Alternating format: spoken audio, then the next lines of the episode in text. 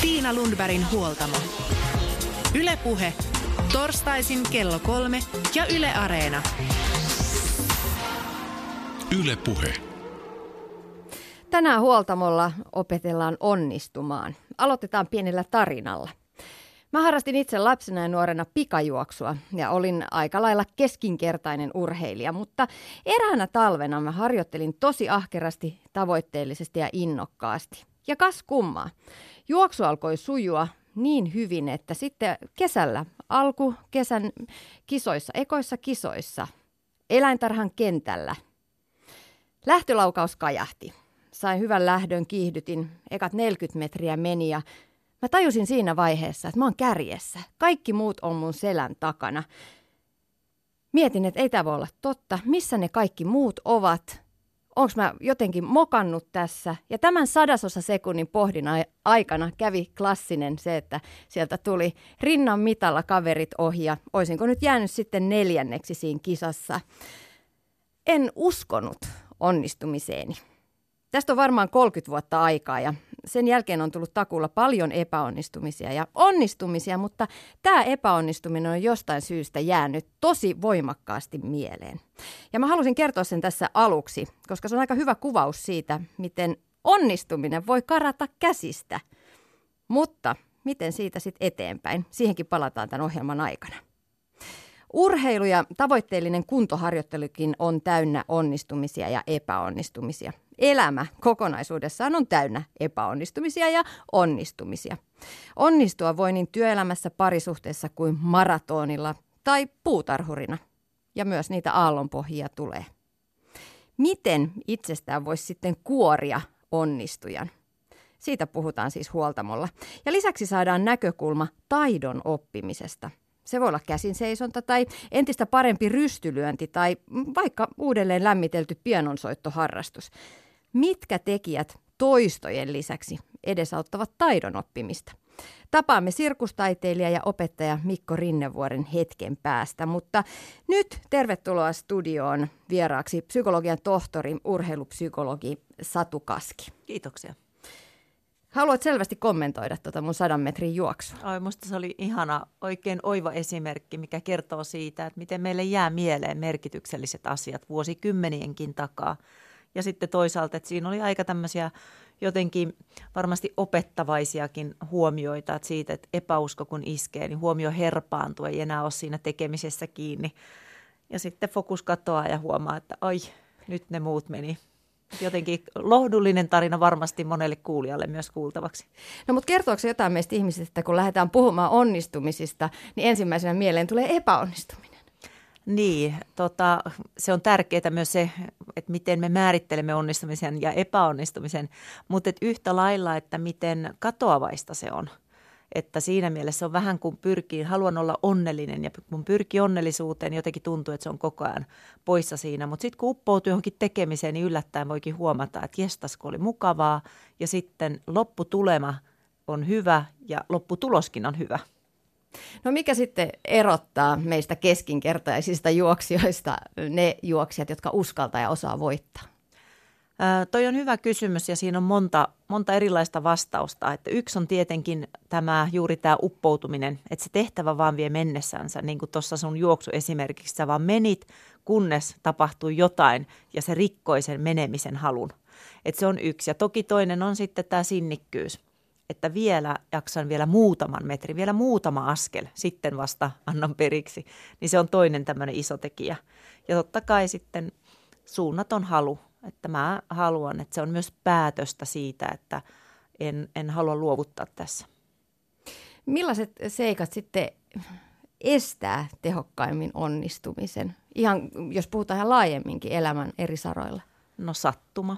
Se on yksi tekijä, että vaikka minä olisin kuinka hyvä, niin jos ympärillä olevat ihmiset ei sitä ruokin, niin et eihän sille sitten voi mitään. Tyyliin vaikka jossain joukkuepeleissä, niin vaikka itse pelasi kuinka hyvin, jos muut ei pelaa, niin eihän siitä voi tulla mitään. Että se on iso, iso tekijä yhtä lailla.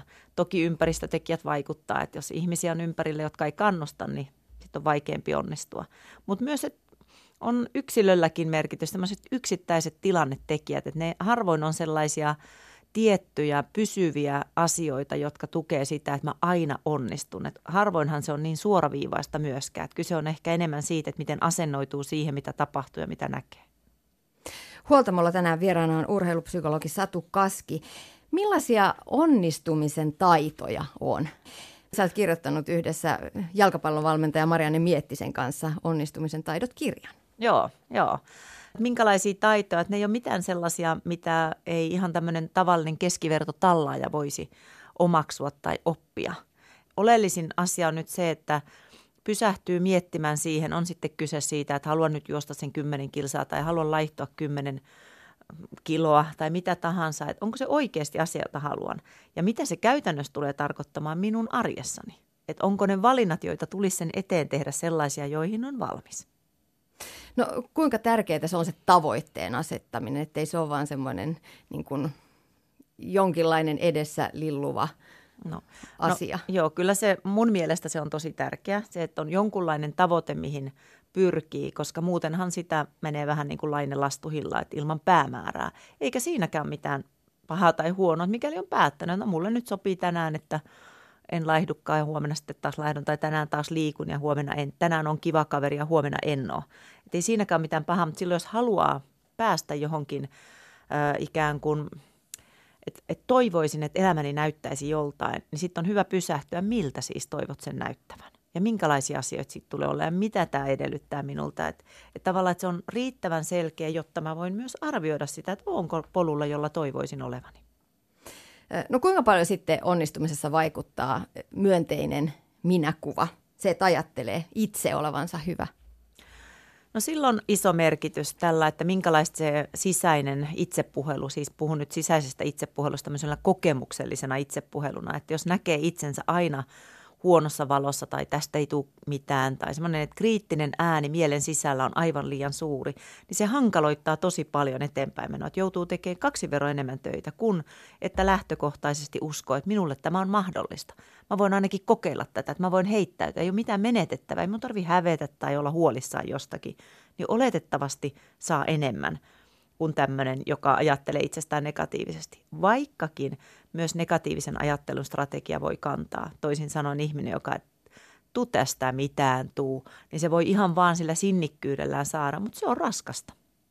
Ja se on ehkä raskasta myös siinä rinnalla kulkijoille. Erittäin raskasta. No, mutta onnistuminen ja oppiminen molemmat vaatii työtä.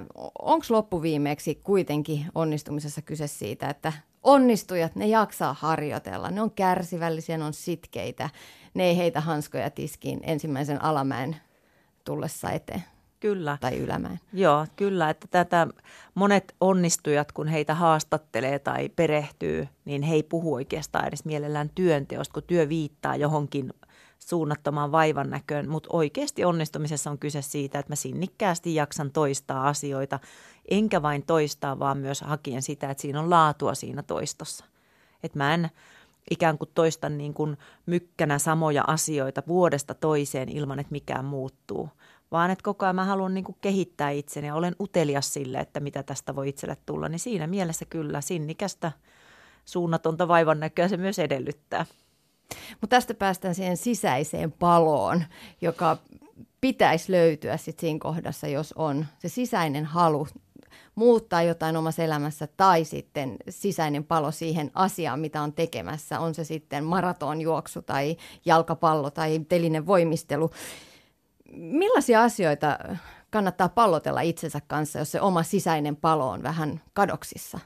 Joo, toi on tosi tärkeää tämmöinen käytetään nyt sitten sanaa sisäinen palo niin siinä mielessä, että toki se, että lääkäri määrää, että nyt olisi hyvä tehdä elämänmuutos, niin se voi olla semmoinen, joka sytyttää liekkiä, mutta että sitten jos ei käy sitä keskustelua sen suhteen, vähän niin kuin pallottele mielen sisään, että mitkä asiat ovat minulle tärkeitä.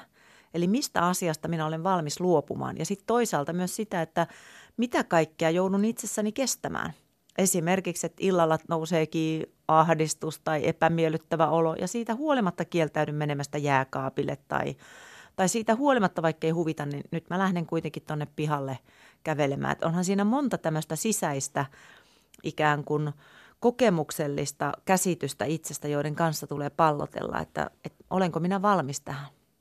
Mutta jos puhutaan huippurheilun puolella, sä oot urheilupsykologi, niin miten siellä, siellä sitten nämä niin huippuyksilöt kuvaa omaa sisäistä paloaan, sitä oman jutun löytymistä? Joo, no siellä se on myös samanlainen jana. Eli toisessa ääripäässä tämä sisäinen palo menee pakoksi ja se ei enää tuota hyvää. Eli toisaalta puhutaan näistä ylikuormittumisriskeistä. Ja sitten on se toinen ääripää, missä sisäinen palo on sellainen, joka ruokkii ja motivoi ja haluaa kokeilla ja uskaltaa heittäytyä. Ja että niin kuin minä haluan oppia itsestäni uutta ja nimenomaan tämän lajin suhteen ja vielä niin kuin haastamaan, että vieläkö löytyy kehostani enemmän virtaa tai enemmän voimaa tai enemmän nopeutta. Ja ne on aika upeita tarinoita, kun katsoo, että joku antaumuksella haluaa uppoutua johonkin. Ja sitten kun uppoutuu johonkin, niin se on samaan aikaan valintojen tekemistä. Ja usein se on tietoista valintojen tekemistä, että minun ei ole mahdollista tässä kohtaa tehdä kompromisseja.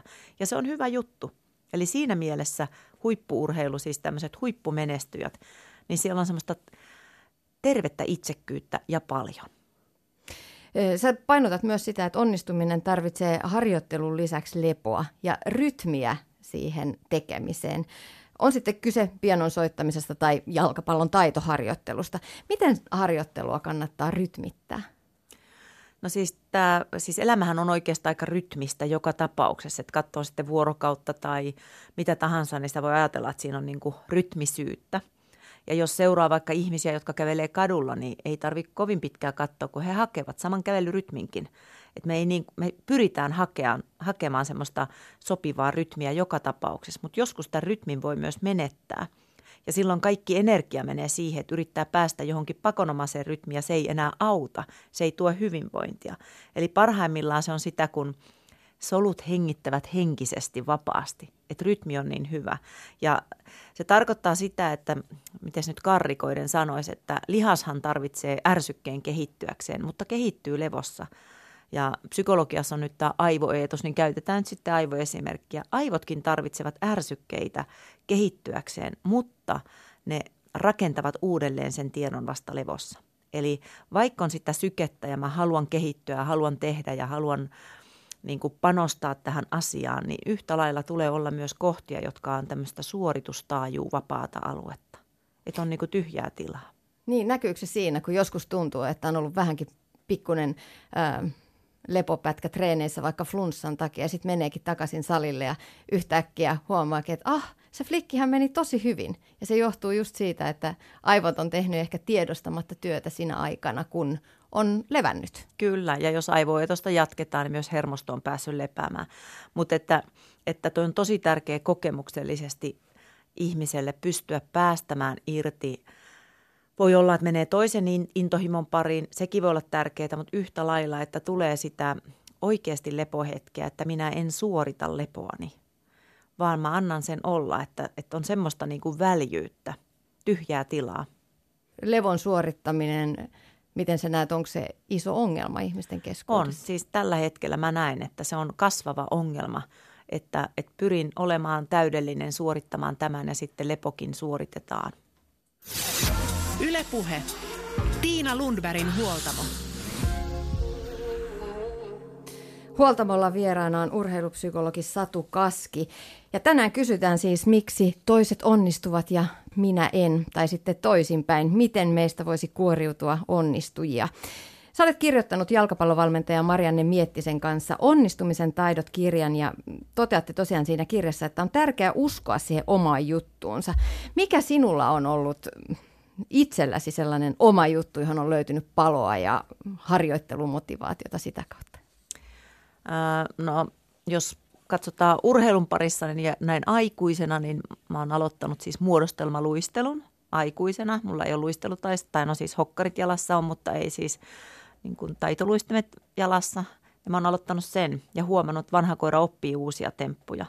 Ja samalla tavalla aloitin pianonsoiton, kun meillä nyt se piano silloin oli, niin sitten sitä kokeili soittaa ja huomasi, että on ihan käsittämätöntä, että voiko sormet todellakin taipua ja oppia soittamaan. Että ehkä nämä. Ja sitten taas jos ajattelee niin kuin työnteon suhteen, niin kuin usein kirjojenkin kirjoittaminen, se on alussa mukavaa, mutta sitten kun se on valmis, se pitää hioa kuntoon. Niin se on aikamoista puurtamista ja sitten, että äh, ei meinaisi jaksaa, mutta silti vaan sinnikkäästi, että kyllä tämä nyt tehdään. Ja yhdessä se on mukavampaa. kun ei ole yksin, vaan on porukassa, niin usein on niin kuin saman henkisten kanssa, niin on mukava tehdä töitä. Millainen kokemus on ollut sitten aikuisena lähteä ihan kuin tyhjältä pöydältä uuden harrastuksen pari? Millainen oppimisprosessi? No veikkaan, että vähän samanlainen kuin monella muullakin, että voisin kuvitella, että jakaa, että alku lähtee innokkaasti ja sitten tulee semmoinen, että ei hitse, että mä opin, että mätärä jättäytyy pois. Ja ne on niitä kynnyskohtia, missä kysytään, että, että, että se sinnikkyyden kohta, että jatkanko vai lopetanko. Eli työväen opistot täyttyvät aina syksyllä, kunnes tulee se kohta, missä oikeasti katsotaan sitä, koska harvoin oppiminen, se ei ole lineaarista. Se tapahtuu niin, että huomaa, että no niin, että nyt mä en pääse tästä eteenpäin, että onkin vaikeampaa, niin siinä kohtaa, että siitä huolimatta haluan kokeilla yrittää. Teillä oli kir- tuossa Marianne Miettisen kanssa tekemässäsi kirjassa Onnistumisen taidot punttisalilta kopioitu lause, joka ilotta treenaa, se surutta lopettaa. Ja se mun mielestä nostaa aika hyvin se lause esiin sitä ajatusta siitä, että pitää tykätä myös itse siitä, mitä, mitä lähtee tekemään ja missä Kyllä. niitä onnistumisia hakee. Kyllä, joo. Että jos lähtökohtaisesti harrastuksessa on koko ajan semmoinen olo, että itku kurkussa tai ahdistava olo tai ei ole mukava tunne, niin voisi kuvitella, että siellä ei pitkään jaksa olla. Mutta sitten kun tulee niitä niin kuin ilon hetkiä – ja, ja sitten rupeekin pikkuhiljalleen viihtymään. Totta kai se, että huomaa, että oppii, niin se lisää pystyvyyden tunnetta ja pystyvyyden tunne taas lisää sitä, että haluaa oppia lisää, että siinä tulee semmoinen myönteinen oppimisen kehä. Mutta kyllä sillä tunteellakin on iso merkitys, koska se sitouttaa meidät. Tunteet liikkuu tosi nopeasti.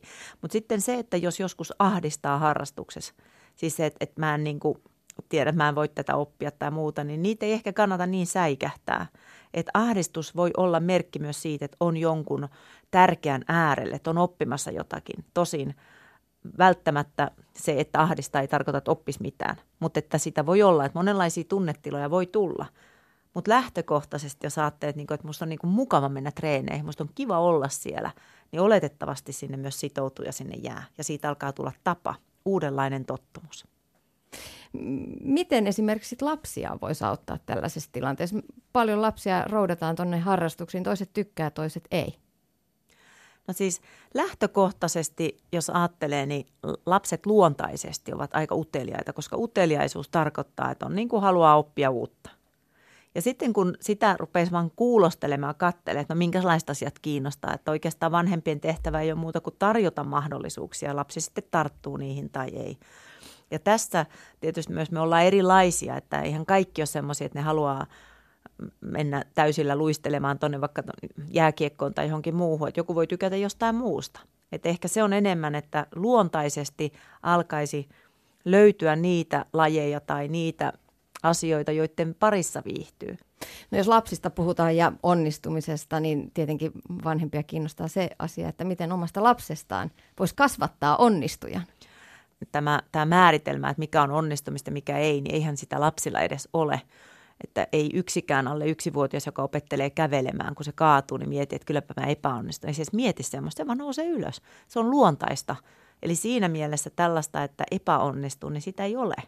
Se opitaan matkan varrella. Ja tämä on nyt ehkä se kohta, että miten suhtautuu siihen, että asiat ei mene ihan just niin kuin Strömsössä, ei kala kerralla et osannut piirtää niin kuin Da Vinci, mutta että kun harjoittelet, niin varmasti opit. Ja tämmöinen, mehän parjataan, että sanotaan, että no, miksi se nyt puhuu, että menen yrittämään parasta, niin no joo joo, että siellä on taas näitä parhaansa yrittäjiä. Niin itse asiassa siihen pitäisi päästä takaisin. Loistavaa, just näin. Yritä lisää. Mene vaan ja kokeile, yritä edes. Se on parempi kuin ei mitään. No sä oot tehnyt työtä psykologina, urheilupsykologina pitkään. Onko meidän Suomessa jotenkin erityisen vaikeaa kasvaa onnistujaksi? No en mä sanoisi, että meillä on erityisen vaikeaa kasvaa onnistujaksi. Että suomalaisilla on oikein hyvä itsetunto.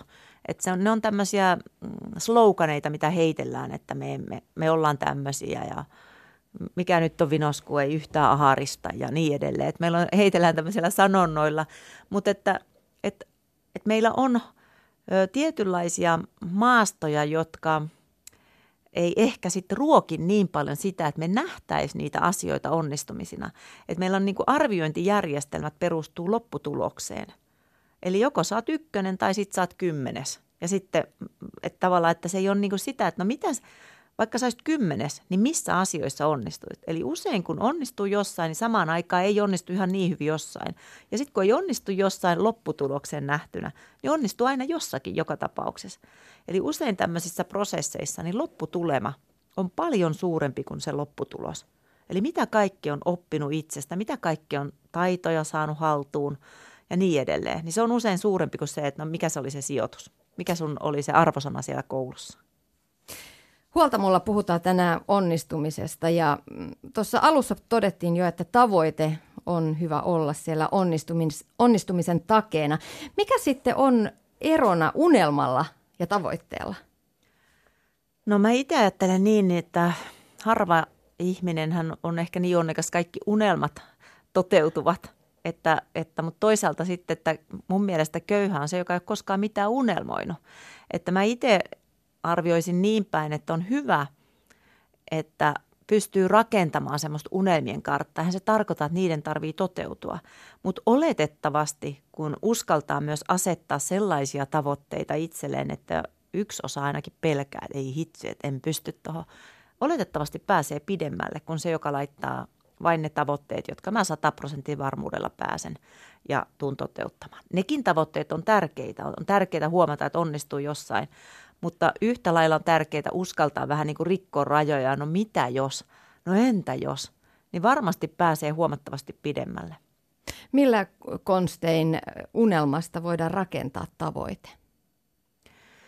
No monellakin erilaisella tavalla, että sitähän voi tehdä tämmöistä unelmien pelikenttää itselleen tai rakentaa maisemaa, että tollas, oi että olisi mahtavaa, kun olisi tollasta. Ja sitten voi lähteä katsomaan sieltä, että mitkä asiat on itselle merkityksellisiä, mitkä asiat on ehkä mm, tällä hetkellä toteut- toteutettavissa olevia, tai entä sitten pitkällä jänteellä, että missä haluan olla neljän vuoden päästä.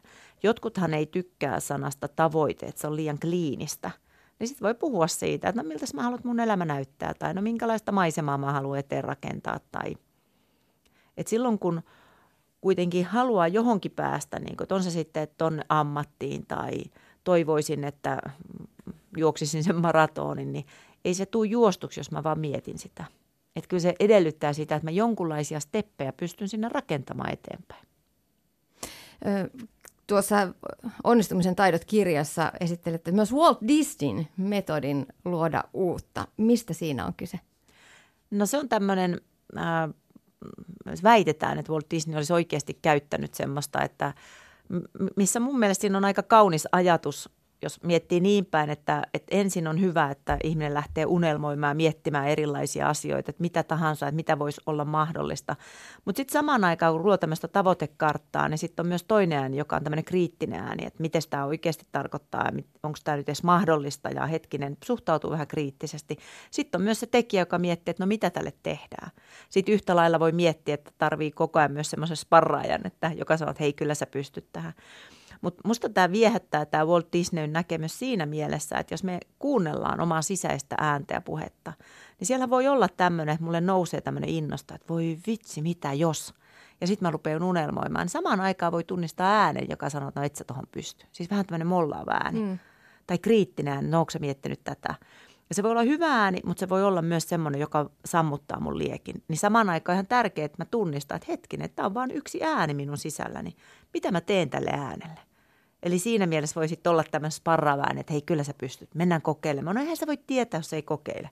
Et useinhan meillä on tämmöisiä, kun puhumme, puhun nyt sisäisistä äänistä, mutta tämmöisiä puoli, jotka mielen sisällä keskustelee, niin yhtä lailla niitä voisi laittaa tällä lailla kauniisti kartalle, että – että miltä tämä näyttäisi, jos puhuisin nyt, että onko tämä tämä unelmoja ääni tai tavoitteasettelija, onko tämä tämä tekijäpuoli vai onko tämä tämä kriitikko, tarvitaanko tähän vähän sparraajaa rinnalle. Mutta että siitä se lähtee, että hänen väitetään, että hän on joka ikisen unelmansa ikään kuin miettinyt näiden kolmen osa-alueen kautta. Ylepuhe. Tiina Lundbergin huoltamo. Seuraavaksi huoltamolla lähdetään kolkuttelemaan omien unelmien rajoja kisahallin käytävälle, opettelemaan käsiseisontaa. Ja samalla saadaan näkökulmaa myös taidon oppimiseen. Tapaamme sirkustaiteilija ja opettaja Mikko Rinnevuoren, liikunta-alan monitoimimiehen, joka on myös kirjoittanut kirjan käsinseisonnan perusteista. Mistä käsinseisonnan harjoittelu kannattaa aloittaa? Yle puhe. Täytyy aloittaa semmoisesta semmoisesta nojasta, e- etunojasta, että laittaa vartalon painoa käsien päälle. Että voi ikään niin kuin turvallisesti todeta, että kyllä mä voin kokeilla sitä, että mä en, mä en romahda siitä alas. No sitten jos on vähän sitä rohkeutta. Aika monen meillä on kuitenkin jonkinnäköinen muistijälki lapsuudesta jäänyt siitä, että vähän voisi vois uskaltaa nostaa sitä omaa painoa sinne käsille. Niin mitkä on sellaisia tärkeitä liikeosia siinä, kun lähdetään seisomaan käsillä? Mm, mä luulen, että on parasta aloittaa se harjoittelu sillä että kiipee seinää vasten käsin seisontaan sillä tavalla, että vatsa on seinää vasten. Ja ehkä siinä harjoittelussa pitää eritellä niitä liikeosia sillä tavalla, että se käsin seisonta-asennon harjoittelu on yksi asia tai yksi kokonaisuus. Sitten se nousu tai semmoinen potkaisu käsin seisontaan on toinen asia ja sitten se tasapainoilu, se tasapainon hakeminen sormilla, niin se on sitten myös oma kokonaisuutensa. Niin, eli se on niin kuin kolmen, kolmen tota eri kokonaisuuden summa. Joo, kyllä mä, kyllä mä lähtisin purkaan sitä sillä tavalla. Mulla on semmoinen kokemus siitä, että kun ihmiset harjoittelee käsin seisontaa, niin siitä ei monesti tuu mitään sen takia, että koitetaan tehdä sitä ikään niin kuin sitä valmista suoritusta kerralla. Että potkastaan käsin seisontaa, sitten se asento siellä ylösalasi olisi jo hyvä, ja sitten siellä vielä pitäisi pystyä tasapainoilemaan. Se on se on melkein aina liian vaikeaa alkuun, ne on pakko harjoitella sitten erikseen. No millainen on oikea oppinen käsinseisonta-asento, jos otetaan se, se, kun seisotaan nyt vaikka seinää vasten, niin missä, millaisessa asennossa kropan pitää olla? Mm, pitää olla liikkumatta. Sitten se asento voi oikeastaan niin kuin vaihdella aika paljon. Mm, siinä on kauhean helppo lähteä semmoiseen biomekaniikka-nörtteilyyn sillä tavalla, että, että aletaan puhua lapojen asennosta ja käännöstä, ja ne niin kuin jollain tasolla on myös tärkeitä, mutta tosi, tosi semmoinen niin kuin yksinkertainen selitys on se, että, että ranteet ja olkapäät ja lantio, niiden kaikkien pitää olla niin kuin päällekkäin niin kuin tornissa. Ja suorassa.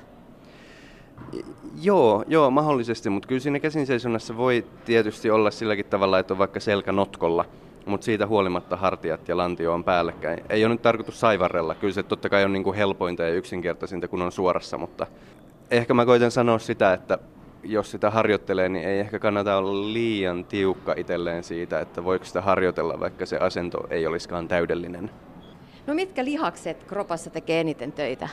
Yläselän lihakset ihan, ihan ilman muuta. Pitää laittaa käsivarret olkanivelet, lavat semmoiseen asentoon, että ne on mahdollisimman tukevasti tai mahdollisimman vakaasti. Ja se on suunnilleen vähän samanlainen, vähän samanlainen työ sieltä yläselältä kuin että jos vaikka työntäisi muuttohommissa jotain kirjalaatikkoa jonkun kirjahyllyn päälle ja se kirjahyllyn taso on ihan pikkasen liian korkealla. Että joutuu vähän kurottaan siinä työnnössä. Se on niinku semmoista työtä. Okei, no hei, katsotaan. Me ollaan täällä kisahallilla CrossFit-alueella. Täällä on siis mainioita laatikoita.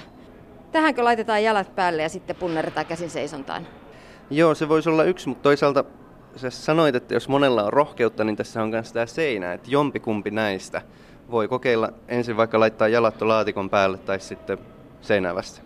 Okei, no lähdetään tästä. Mä menen tänne käsin seisonta-asentoon, ootas nyt varpaat tänne. Miltäs, miltäs tää näyttää? Joo, kyllä tämä on, kyllä tää on tosi hyvä. Näyttää aivan oikealta. Siinä on hienosti ainakin ranteet ja hartiat päällekkäin. Rankka puristus. Kuinka paljon kyse on siitä voiman ja liikkuvuuden suhteesta tuossa niin yläkropassa, koska musta ainakin tuntuu käsin seisonnassa aina aika jäykältä omat hartiat. Se on tosi tärkeää. Kyllä se, kyllä se on niin, että vaikka olisi älyttömän vahva, mutta ei esimerkiksi pysty ollenkaan suoristamaan käsiä sinne ikään niin kuin korvien viereen, niin ei sitä voimaa sitä oikein pysty käyttämään kauhean paljon. Ja sitten toisaalta, jos on jotenkin äärettömän yliliikkuva, niin sitähän pitää hallita sitä yliliikkuvuutta silloin voimalla. Mikko Rinnevuori, sä oot kirjoittanut kirjan käsinseisonnan perusteista. Käsinseisontahan on taitolaji, se on, siinä on kyse, kysymys taidon oppimisesta. Millaisia vaiheita tämmöisessä taidon oppimisessa on nähtävissä? Taidon oppimisessa sillä yleisesti puhuttuna, niin siinä on, siinä on voidaan puhua semmoista alkeismallin vaiheesta, missä ihminen ikään niin kuin vähän tapailee sitä haluttua taitoa, ikään niin kuin sisäisesti koittaa ymmärtää, että mistä, mistä on kyse. Sitten on semmoinen harjoitteluvaihe, semmoinen, ikään niin kuin semmoinen keskitason vaihe, missä, missä voidaan tehdä jo jonkunlaisia onnistuneita toistoja siitä, siitä harjoituksesta ja sitten on semmoinen automaatiovaihe, missä ihminen on oppinut sen taidon niin hyvin, että se voi suorittaa se aika hyvällä onnistumisprosentilla jossain vaikeimmassa ympäristössä tai voi varjoida sitä jotenkin tai voi käyttää sitä johonkin muuhun. Mutta on tärkeää ymmärtää, että nämä on tosi limittäisiä nämä vaiheet. Tämä on ikään kuin semmoinen yleinen teoriapohja, mutta mikä riemu siitä on, niin pitää, pitää ymmärtää, että esimerkiksi niitä variaatioita voi tehdä se harjoittelu alkuvaiheessa jo. Miten viisas valmentaja pystyy tukemaan sitten oppimista, taidon oppimista, taidon opettamista? No mä ajattelen, että valmentajalla voi olla niin kaksi semmoista tosi tärkeää tehtävää. Toinen on se, että se järjestää oppimisympäristön ikään niin kuin laajassa mielessä semmoiseksi, että se oppiminen on mahdollista ja tarkoitan nyt siis fyysistä, sosiaalista ja henkistä oppimisympäristöä. Ja sitten sen lisäksi niin valmentaja mun mielestä kannattaa toimia ikään niin kuin semmoisena rohkaisijana, että varmaan parasta ajankäyttöä valmentajalle on käydä ikään niin kuin saamassa ihmiset kiinni hyvän teosta. Ja sitten jos joku suoritus vie sitä asiaa, opittavaa asiaa eteenpäin, niin sitten pitää käydä sanomassa, että hyvä, tee, tee vielä tollain, tee uudestaan. Mitkä on tyypillisiä virheitä, mitä valmentajat tekee opettaessaan esimerkiksi uusia, uusia asioita, uusia taitoja ihmisille? Joo. Tietysti on sillä tavalla, että se valmentajan täytyy tietää, mitä se on opettamassa, että jonkunlaista lajituntemusta ikään kuin täytyy olla, ettei puhu ihan läpi ja päähänsä. Mulle nyt tulee tämmöisiä, tämmöisiä mieleen, mitä taitolajeissa ehkä joskus näkee, että, että kiinnitetään niihin virheisiin kauhean paljon huomioon. Siitä tulee ikään kuin semmoinen tarpeettoman tiukka ilmapiiri, ehkä urheilija tai harjoittelija, niin alkaa itsekin näkemään sitä omaa toimintansa virheiden kautta. Ja tämmöinen voisi olla aika haitallista esimerkiksi.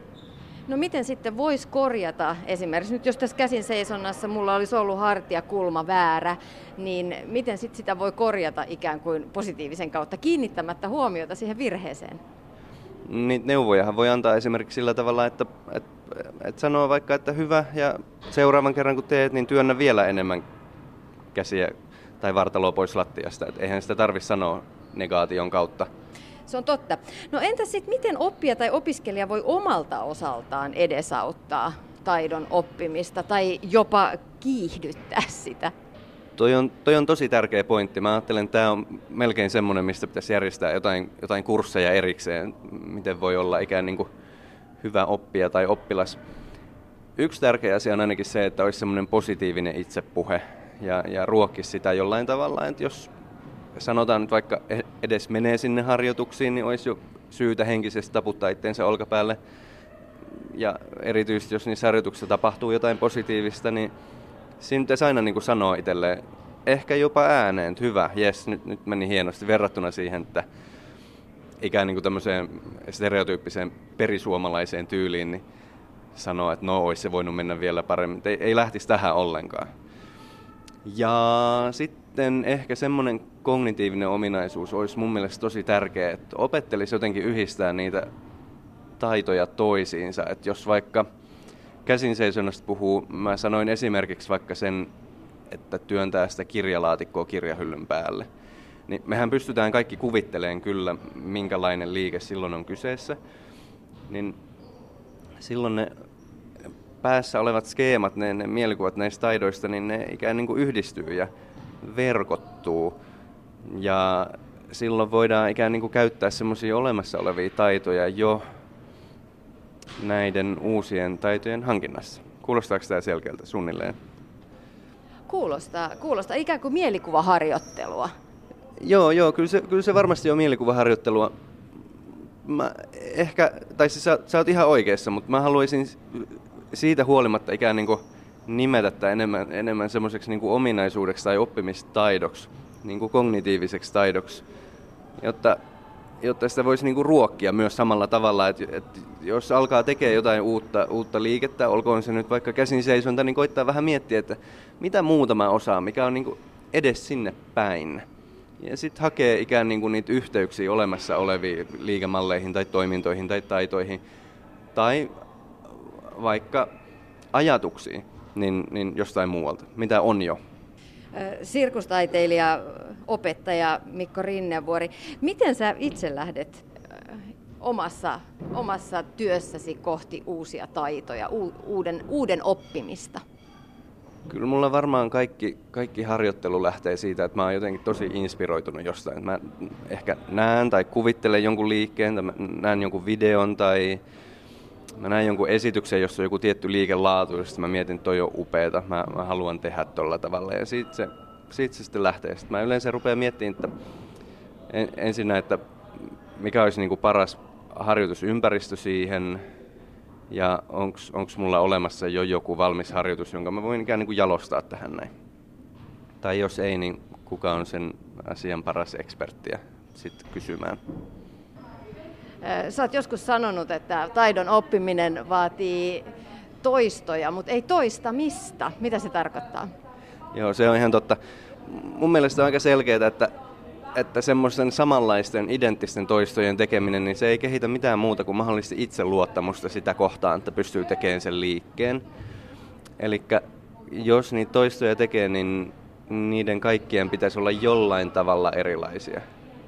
Esimerkiksi sillä tavalla, että vaihtaa vähän paikkaa, nopeutta, mm, harjoitusvälinettä, jotain stressitekijää voi lisätä tai vähentää, kuinka vaan.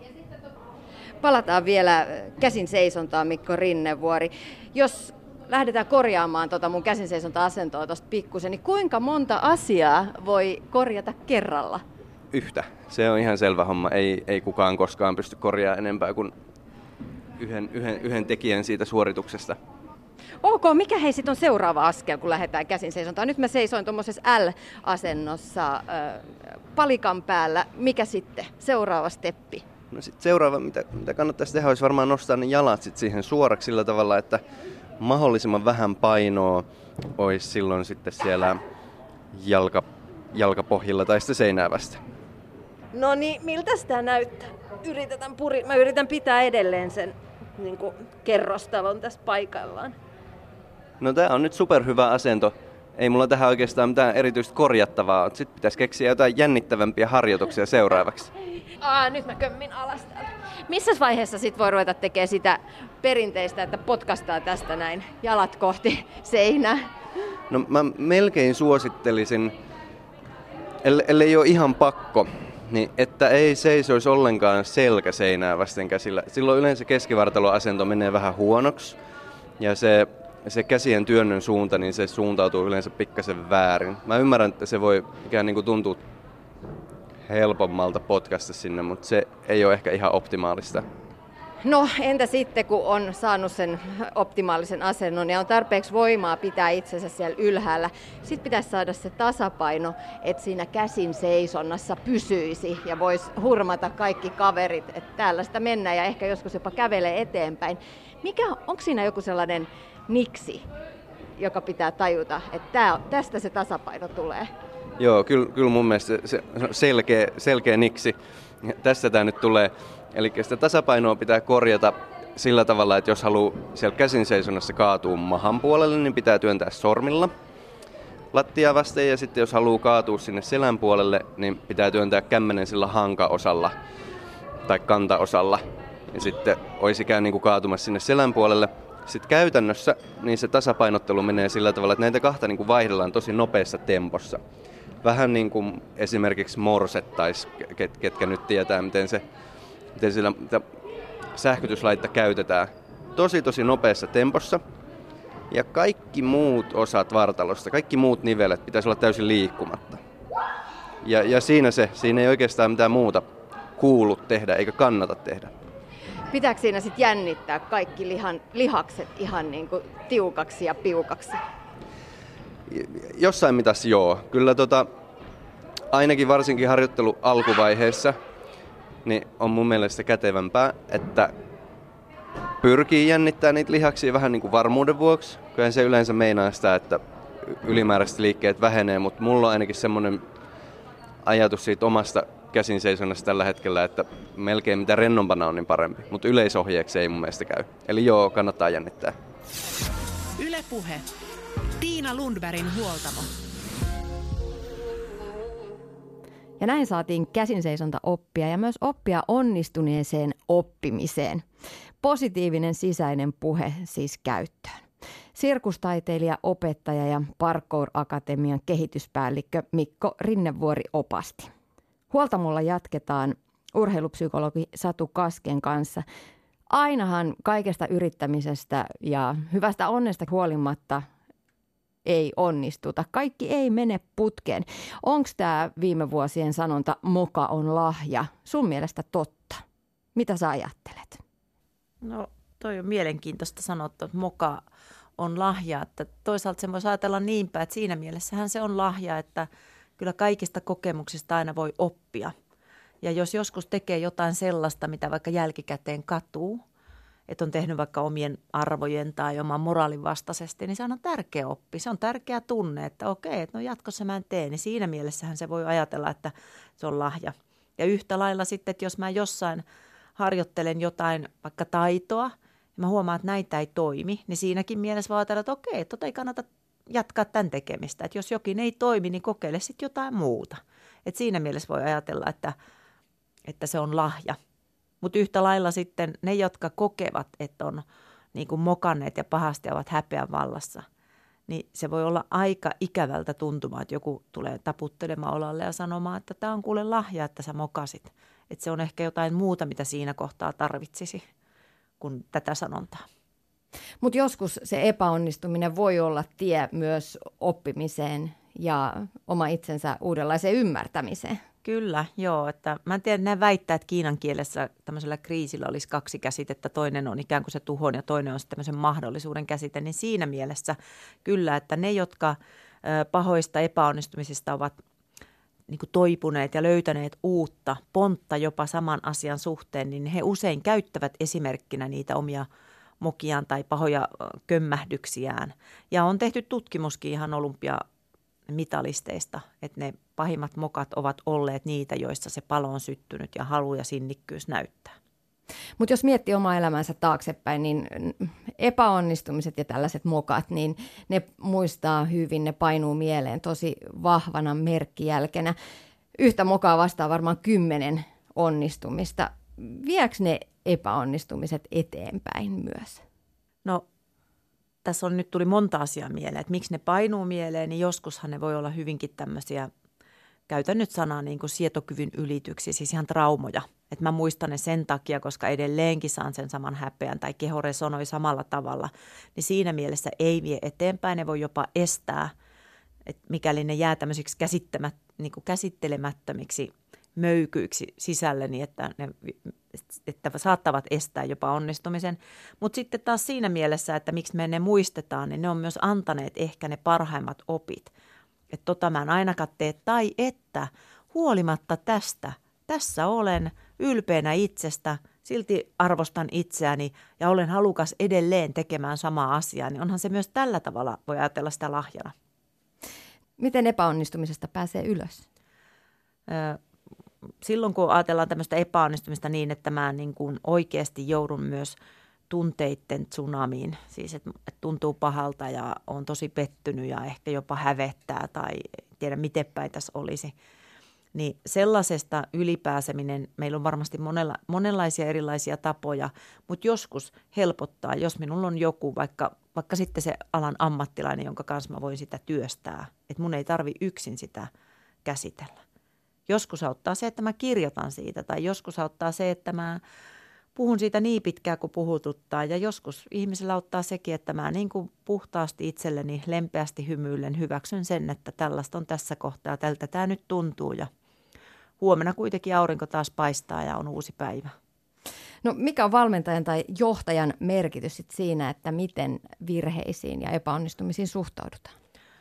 No, siinä mielessä iso, että johtaja kuitenkin määrittää sitä, että minkälaista toimintakulttuuria meille lähdetään luomaan.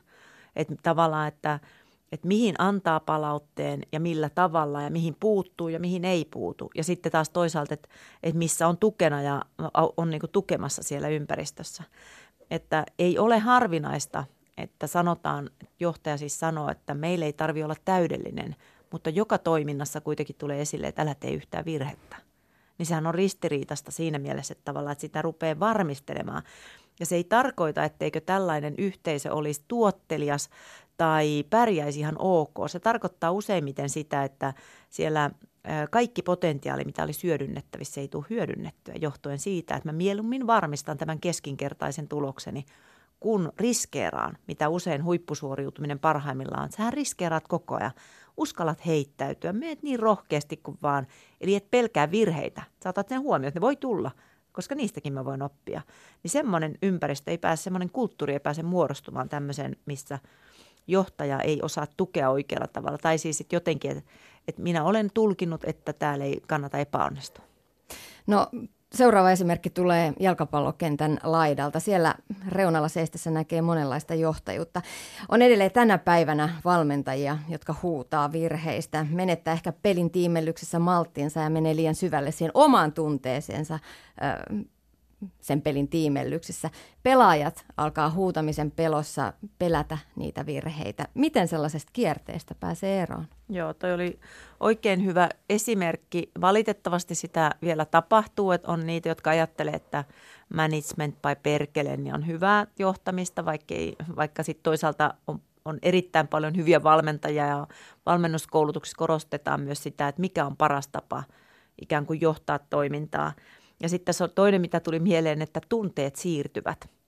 Ja ne voi siirtyä myös vastatunteiden kautta. Kun joku on vihainen, niin mä luontaisesti itselleni sellaisella tavalla, mikä on minulle luontaista, niin siihen reagoin. Ja etupäässä me ihmiset pyrimme välttämään konflikteja, jolloin mä vähän pelkää ja arastelen. Ja sitten se ei voi olla näin hyvä se tekeminen. Että, et, ja mikäli tällaista ympäristöä on ruokittu tai tulee, että huomaa, niin ensimmäinen asiahan on se, että mä itse rupean tiedostamaan, että mä tunnistan sitä – että tämä on se mun tapa johtaa. Ja sitten vasta kun mä voin tunnistaa, siis semmoisille asioille, mitkä on tiedostamattomassa, niin eihän niistä kukaan kanna vastuuta. Ei me niille voida tehdä mitään. Et ensimmäinen asia on se, että mä tunnistan sen, jonka jälkeen voisit ottaa askeleita, että nyt haluan muuttaa tässä jotakin.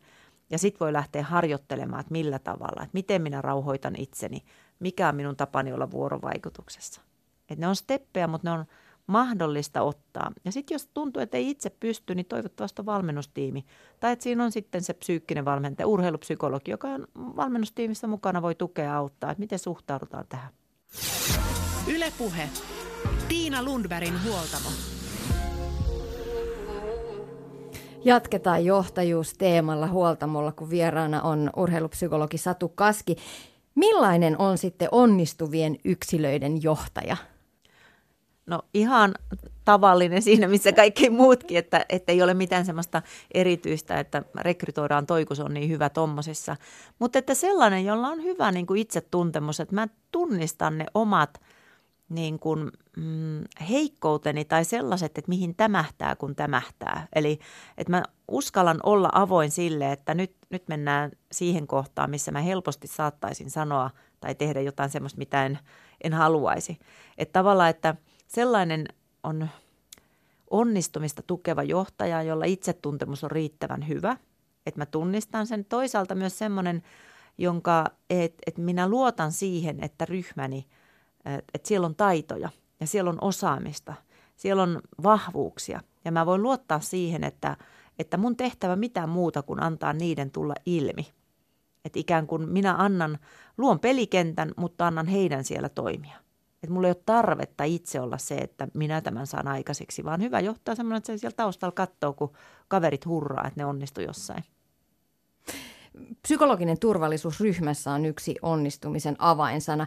Mitä se on ja miten se näkyy käytännössä? Joo.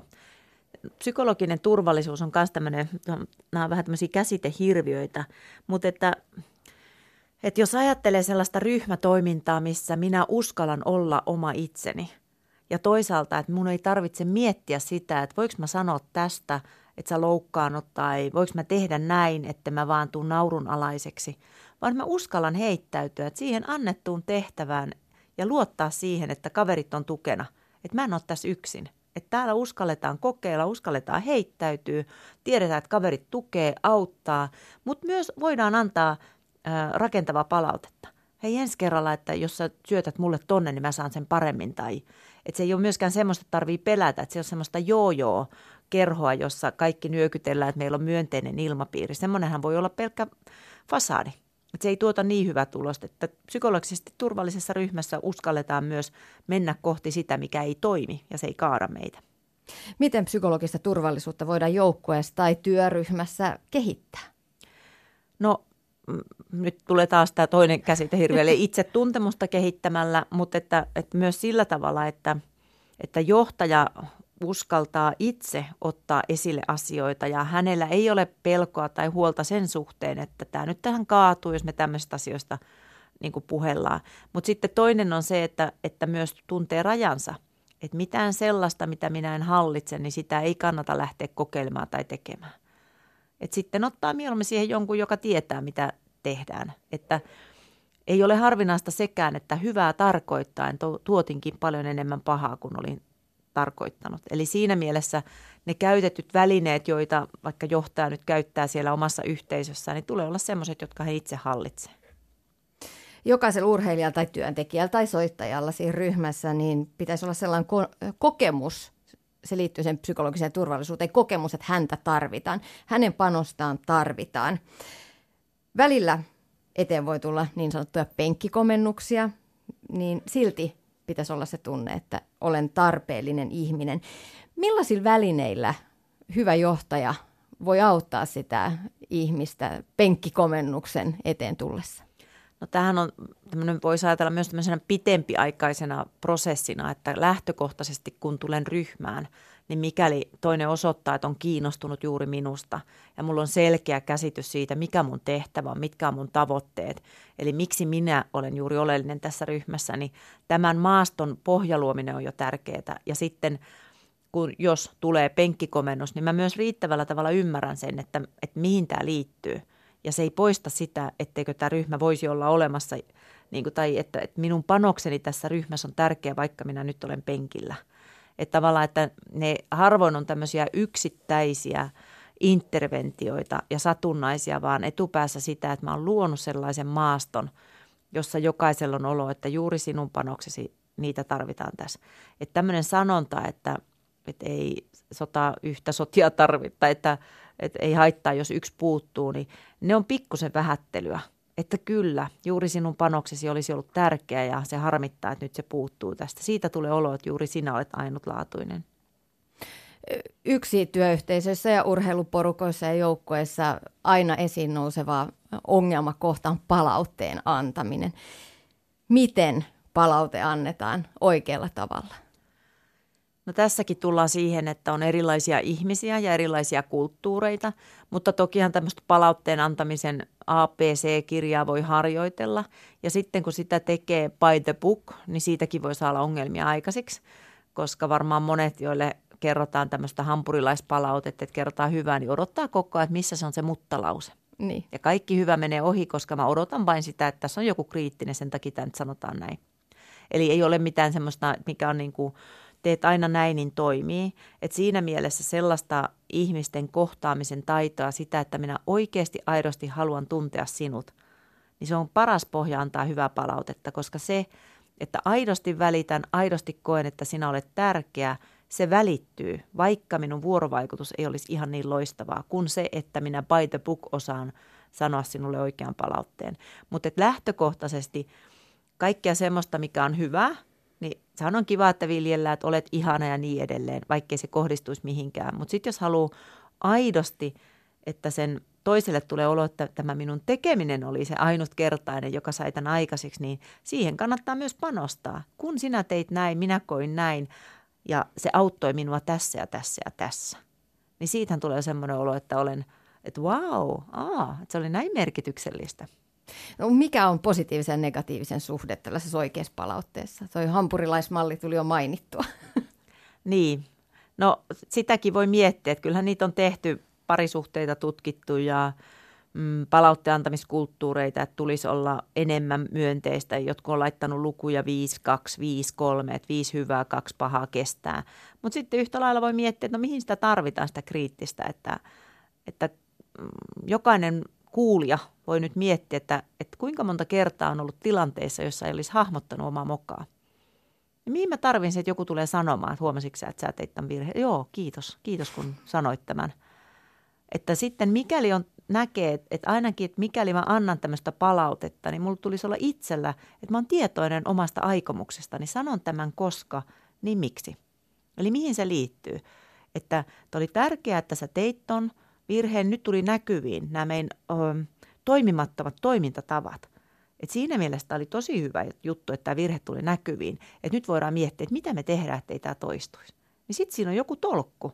Mä ymmärrän sen, että all right, tämän takia tämä oli tärkeää. Tai sitten, että jatkossa toivoisin, että, että siinä on joku suunta. Okei, nyt mä ymmärrän. Mä olin menossa väärään suuntaan.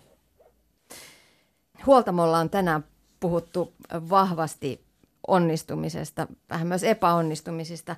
Lähetyksen alussa mä kerroin sadan metrin juoksukisasta, jonka hävisin omasta mielestäni sen takia, että en uskonut itseeni, en uskonut siihen, että just minä voisin onnistua, koska pidin itseäni keskinkertaisena urheilijana, keskinkertaisena juoksijana, joka ei oikeastaan ollut varmaan siihen mennessä voittanut yhtään juoksukisaa.